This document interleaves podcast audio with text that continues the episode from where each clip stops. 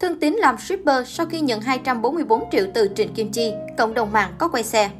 Lao động là hạnh phúc, diễn viên Thương Tín cảm thấy phấn khởi trong những ngày trở thành shipper.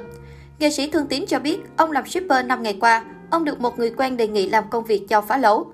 Tài tử liền nhận lời vì muốn kiếm thêm thu nhập và không muốn khán giả nghĩ ông chỉ sống nhờ tiền của nhà hảo tâm. Ông nói, Thời gian qua, tôi buồn vì nhiều lời ra tiếng vào, cho rằng mình chỉ biết ở nhà, sử dụng tiền của nhà hảo tâm.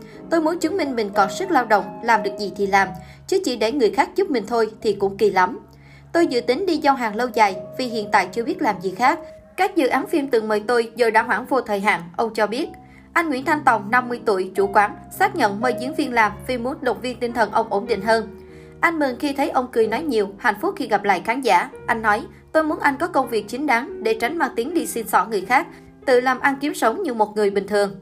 Những hôm đầu, Thương Tín cho biết nhận được 4 năm đơn mỗi ngày, thù lao được tính theo quãng đường, chủ yếu giao ở Hóc Môn và các quận lân cận. Thu nhập không quá cao, song ông vẫn nhiệt tình, nghe chủ quán báo là lập tức nhận đơn. Diễn viên thích cảm giác được đi lại, gặp gỡ trò chuyện cùng khán giả để khuây khỏa đầu óc sau thời gian dài ở nhà tù túng. Có người gặp ông ban đầu bờ ngờ sau khi nhận ra Thương Tín vui vẻ trò chuyện. Dù chân đi lại còn khập khiễng do di chứng từ lần đột quỵ hồi tháng 2, tài tử nói sức khỏe không ảnh hưởng đến công việc mới. Ông sử dụng xe máy do một nhà hảo tâm tặng khi chiếc cũ bị mất cắp hồi tháng 11.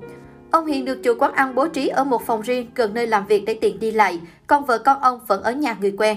Ông nói, chúng tôi tạm sống xa nhau trong lúc tôi tìm được một chỗ ổn định hơn. Sau đó, nếu có duyên, cả hai lại về sống chung để cùng nuôi con.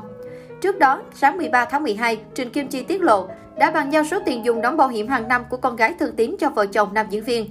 Việc Trịnh Kim Chi bàn giao toàn bộ số tiền cho Thương Tín khiến nhiều cư dân mạng lo ngại nam nghệ sĩ sẽ tiêu hết. Dù Trịnh Kim Chi đã lên tiếng giải thích, nhưng trên các diễn đàn mạng xã hội, khán giả vẫn bày tỏ sự thất vọng. Trịnh Kim Chi cho biết, Ban đầu, vợ anh Thương Tín hẹn gặp tôi ngày 9 tháng 12 để nhận tiền. Tuy nhiên tới giờ hẹn vẫn không liên lạc được với anh Tín. Vợ anh Thương Tín đề nghị trao tiền cho một mình cô ấy nhưng tôi không đồng ý. Bởi tiền này là mạnh thường quân ủng hộ cho anh Thương Tín nên tôi sẽ chỉ giao khi có mặt anh ấy.